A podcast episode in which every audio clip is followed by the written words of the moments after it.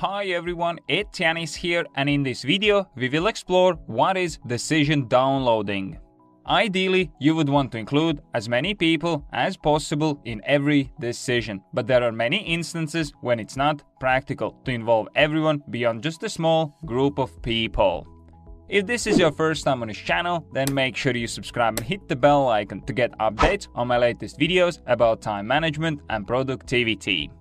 Decision downloading is the process of communicating a decision to those who have not been involved in decision making. This can be commonly observed in a company and business settings.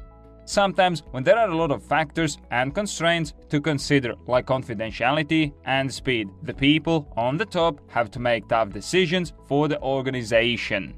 The mere time and effort needed just to poll an entire company's staff regarding one decision can take up a lot of resources from the company and even increase the stress. Therefore, instead of going through the complicated and time consuming process, the small group of high uppers make a decision and download it to the rest of the team.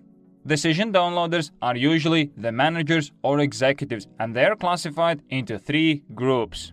1. Robust downloaders discuss everything from who, why, when, where, and how the decision was made and how it will impact the people moving forward and what the alternatives were.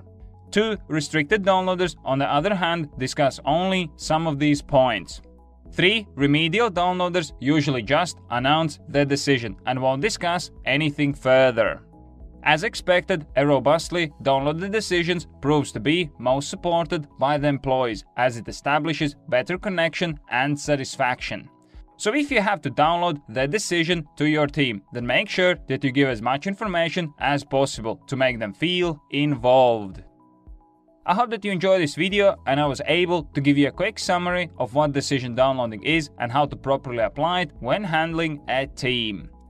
If you enjoyed this video, I would really appreciate if you could press the like button as this will help the video reach more people and spread the message.